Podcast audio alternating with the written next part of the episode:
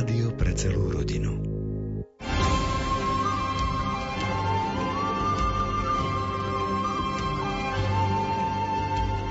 Divine Redemptoris o bezbožníckom komunizme.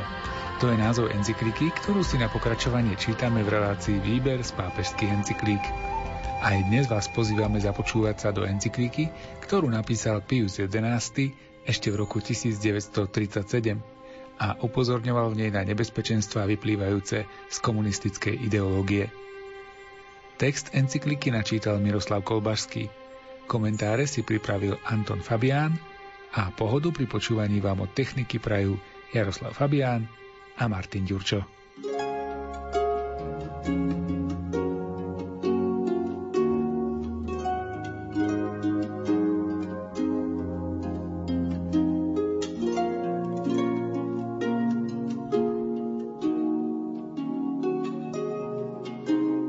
Zvlášť kňazom pripomíname výzvu nášho predchodcu Leva 13., aby išli k robotníkom, výzvu, ktorú si my osvojujeme s dodatkom. Chodte najmä chudobným robotníkom a vôbec k bedárom, ako to prikazuje Ježišovo učenie a jeho cirkev. Chudobní sú skutočne vydaní najnebezpečnejším úkladom agitátorov, ktorí zneužívajú ich biedu aby v nich zapálili závisť voči bohatým, aby ich vyprovokovali vziať si násilne to, čo ako sa im zdá, im osud nespravodlivo odopiera. Ak nejde kňaz medzi robotníkov a chudobných, aby ich uchránil od predsudkov a bludných teórií, alebo ich z týchto klamov vyviedol, ľahko sa stanú korisťou hlásateľov komunizmu.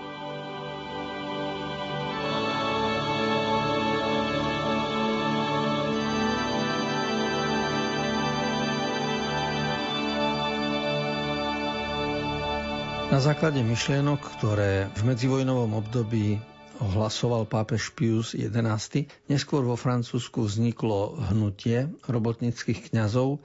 To znamená, že kňazi neboli len na fare, ale mali svoje civilné zamestnanie a okrem toho vykonávali aj pastoračnú činnosť. Závisí to samozrejme od okolností v tom, ktorom štáte, vždy je to individuálne, ale pápež Pius XI pozbudzoval k tomu, aby sa kňazi priblížili k robotníkom, k chudým robotníkom, lebo poukazoval na to, ak nepôjdete k ľuďom vy, pôjdu k ním komunistickí agitátori a tých naočkujú svojou nenávisťou voči všetkému, čo je na svete tak aby sa nestali ľudia korisťou myšlienok ľavicovo orientovaných, preto pápež považoval za dôležitých kňazov, ktorí sú nositeľmi sociálneho pokroku. Ide o to, že celé stáročia, najmä posledné stáročia od osvietenstva, kňazi boli zaradzovaní medzi brzdu pokroku a medzi tmárov. A tu v tej encyklike jasne pápež dokázal, že v súvislosti s bezbožníckým komunizmom sú kňazi nositeľmi sociálneho diela cirkvy.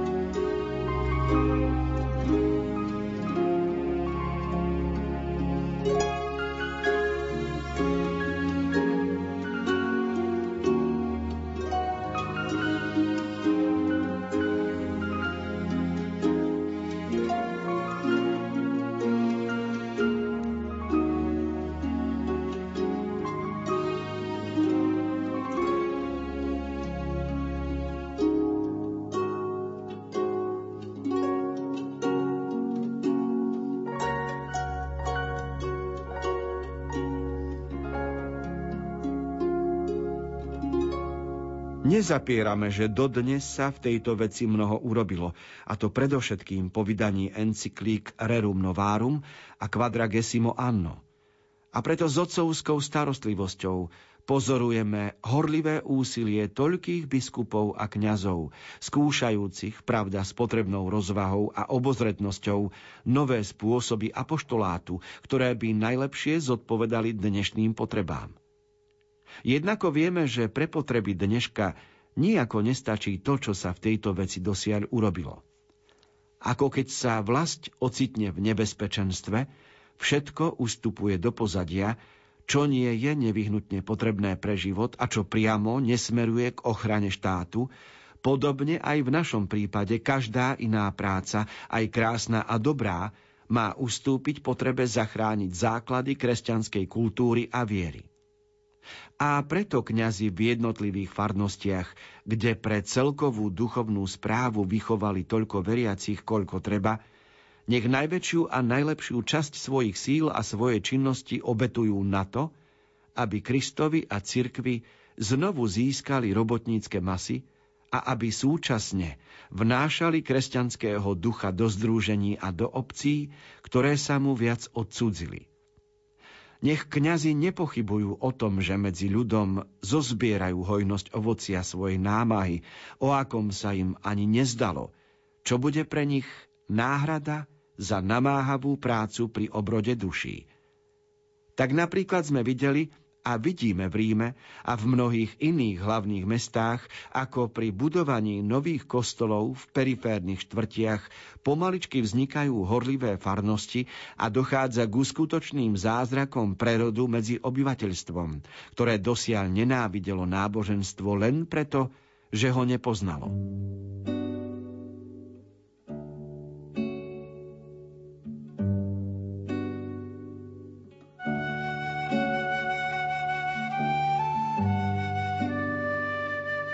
Výzva pápeža, ktorá je adresovaná kňazom, aby znovu získali robotnícke masy, v tom medzivojnovom období bola na mieste a je viac menej nadčasová, pretože táto úloha zostáva a zdôrazňuje ju na pozadí hierarchie hodnot.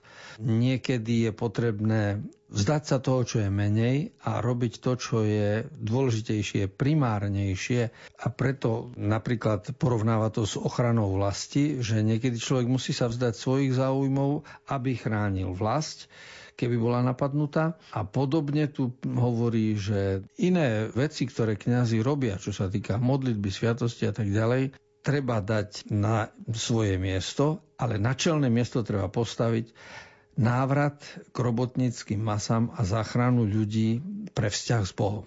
To je zaujímavé porovnanie, ktoré už vtedy vedel pápež jasne vysloviť.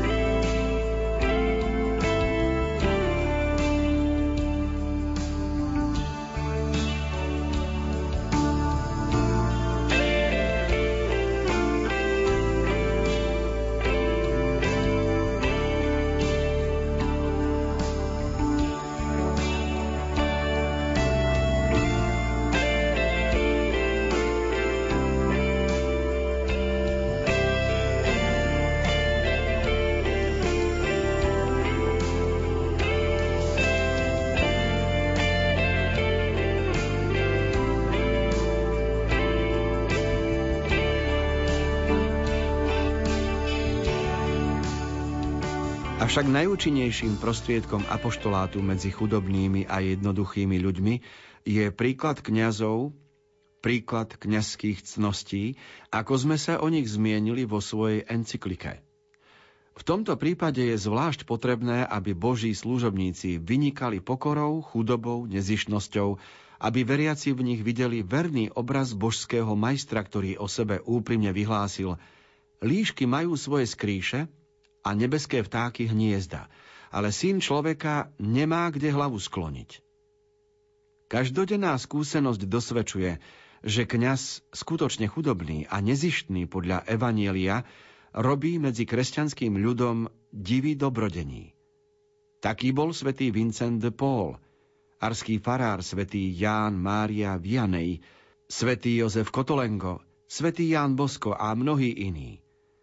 Naproti tomu lakomí kňazi, ktorí vo všetkom hľadajú len svoj zisk a výhody, ako sme na to poukázali už v spomenutej encyklike, aj keď neklesnú natoľko ako zradca Judáš, predsa budú prinajmenej len prázdnym, cvenžiacím kovom a neužitočným zuniacím cymbalom a veľmi často skôr prekážkou ako nástrojom milostí medzi ľuďmi.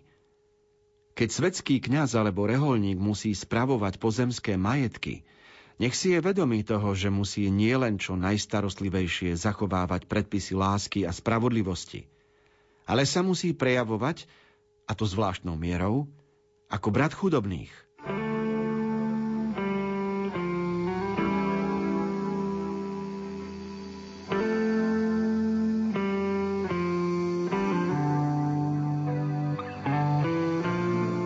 Encykliku Divini Redemptoris písal pápež Pius XI v roku 1937. A v článku 63 hovorí o chudobe kňazov na jednej strane, na druhej strane o správe cirkevných majetkov. A to boli časy, v ktorých sa, tak povedať, historicky niektoré skutočnosti lámali, lebo aj cirkev bola vlastníkom veľkých majetkov dovtedy, aj ona patrila medzi bohatých a nebolo jednoduché podeliť napríklad pôdu medzi rolníkov, medzi tých, ktorí na nej pracujú. Postupne sa to za posledných 100 rokov vykryštalizovalo. Dnes je to už celkom inak. Ale vo vtedajších časoch muselo aj kňazom znieť veľmi zaujímavé slovo pápeža, keď ich vyzýval na jednej strane k chudobe, čo je v duchu Evanielia, na druhej strane k spravodlivosti, ktorá vtedy vládla ešte. A to znamená, že ľudia chodili robiť aj na pánske, ale ľudia rolníci chodili robiť aj na farské. No a pápež v tom článku 63 hovorí a vyzýva k jednoduchosti a chudobe kňazov a varuje pred lakomosťou kňazov. Je to dôležitý moment spirituality kňazskej, lebo Ľudia vedia odpustiť kňazovi. Ak by mal napríklad slabosť na alkohol, hoci sú nešťastní, keby bol pri oltári opity, ale je to slabosť. Ľudia vedia odpustiť kňazovi, ak by tam bol, bolo porušenie celibátu, lebo prikývnú hlavou a povedia, že je to ľudské. Ale jedna vec, ktorú ľudia nevedia odpustiť kňazovi, farárovi, je, keď je lakomý. Lebo to je záležitosť finančná, ktorú ten kňaz môže zvládnuť a mal by zvládnuť a lakomosť je známkou, že to povolanie kňazské tam nie je v jeho byti v poriadku. A teda pápež Pius XI nadvezuje na, na tradíciu spirituality, ktorá tu bola stále, že tá formácia ku kňastvu a spiritualita kňaza vyžaduje ducha chudoby a ochranu pred lakomosťou.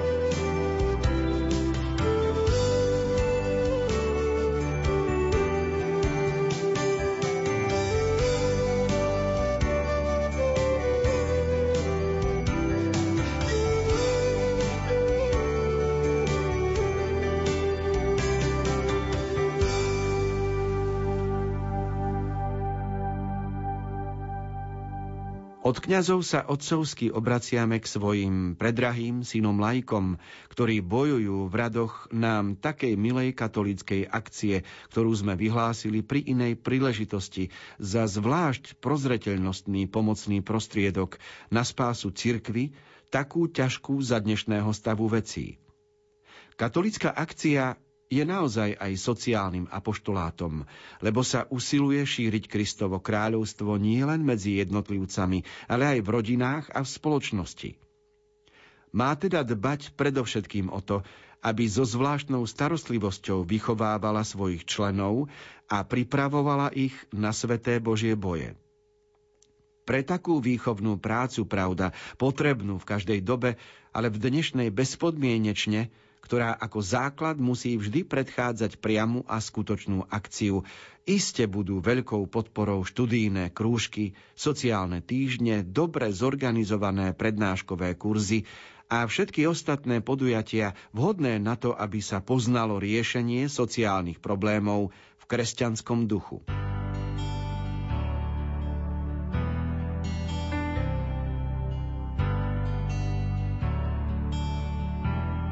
Z historického hľadiska treba rozumieť výrazu katolícka akcia, lebo Pius XI. pápež medzi dvoma svetovými vojnami vyhlásil katolickú akciu ako činnosť, ktorá mala povzbudiť veriacich k evangelizácii, k obnove duchovného života, k prehlbeniu spirituality.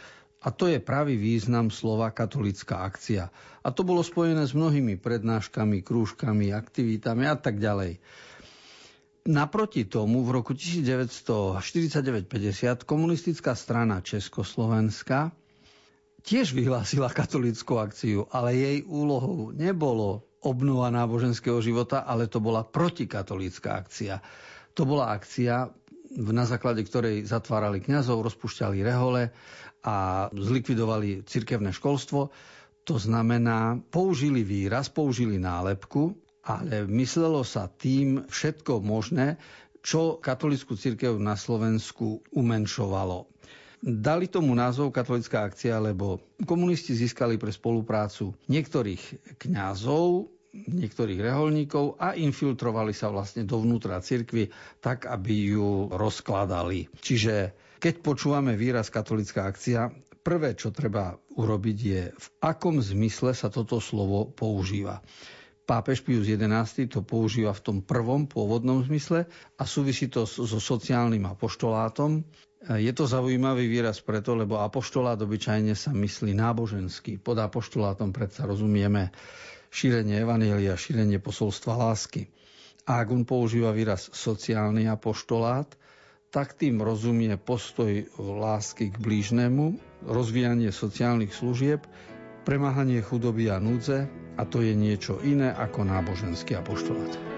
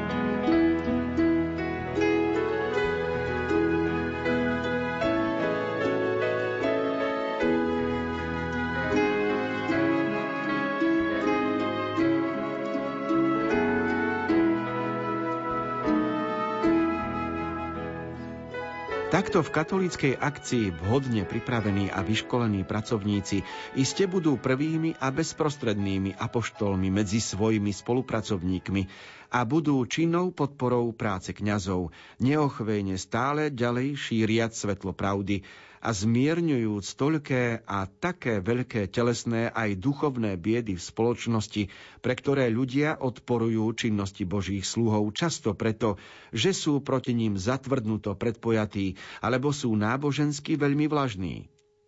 Títo ľudia pod vedením kňazov, ktorí v tejto oblasti sa vyznačujú zvláštnou skúsenosťou, budú statočne a veľkodušne nábožensky pôsobiť medzi robotníckým ľudom.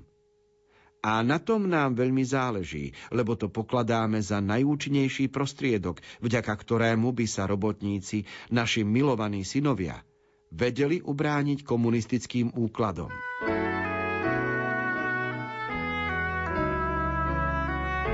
Metódy práce v katolíckej akcii medzi dvoma svetovými vojnami vysvetľuje pápež Pius XI, tak ako boli potom neskôr znovu opakované v 1975 v exhortácii pápeža Pavla VI.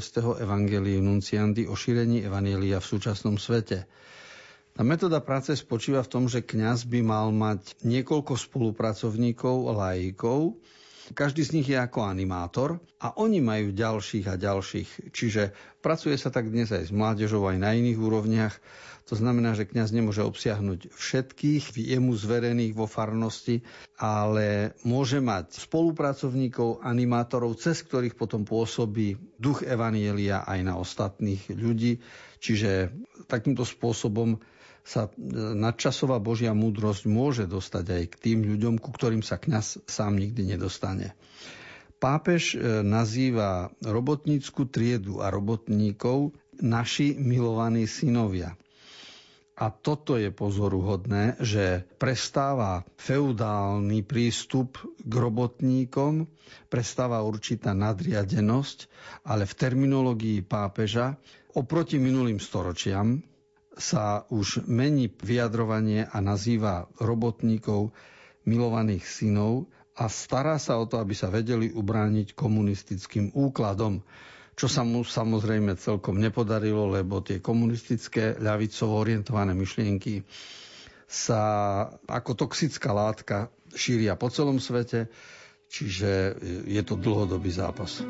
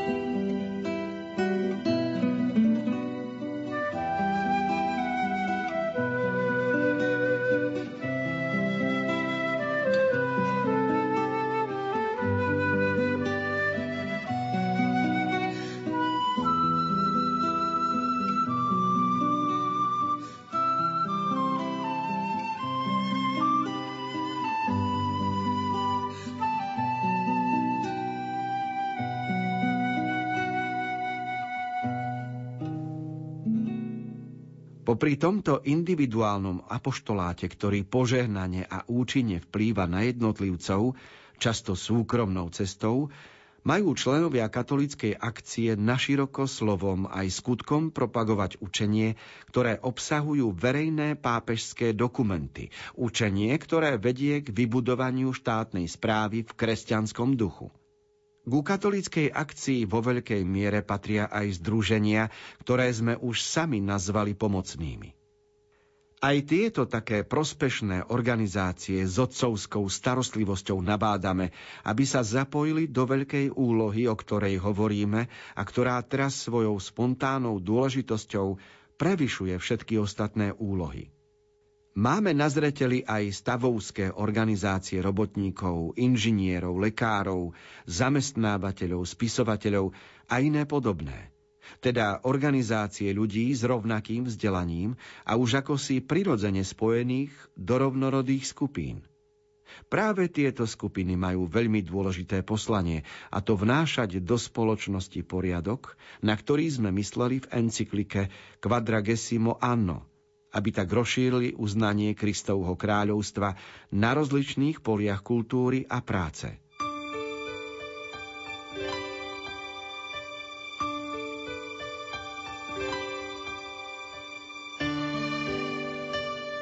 Ak katolickou akciou medzi dvoma svetovými vojnami rozumieme činnosť, ktorá mala prehlbiť duchovný život a brániť katolickú církev pred e, nájazdom komunizmu, komunistických strán, ktoré vtedy sa v jednotlivých štátoch udomácňovali, tak pápež vysvetľuje jednak činnosť katolíckej akcie a vysvetľuje aj, e, cez ktoré stavovské organizácie môže pôsobiť.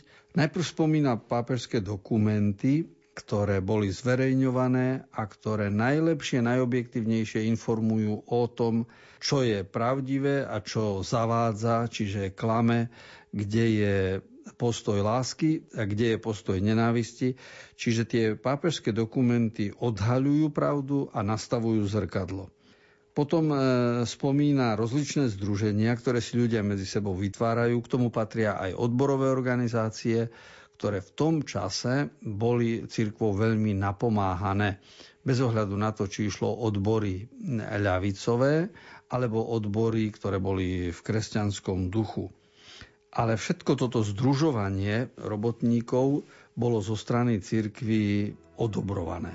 Priblížil sa záver dnešného vydania relácie Výber z pápežských encyklík. Čítali sme a komentovali encykliku pápeža Pie XI. Divini Redemptoris o bezbožníckom komunizme. Naše ďalšie stretnutie bude posledným nad týmto dokumentom. Svetý Otec tu zhrnie úlohu štátu a cirkvy, ktoré musia zaujať správny postoj voči nebezpečným ideám bojujúcim proti slobode človeka. Reláciu pre vás aj dnes pripravili Miroslav Kolbašský, Anton Fabián, Jaroslav Fabián a Martin Ďurčo.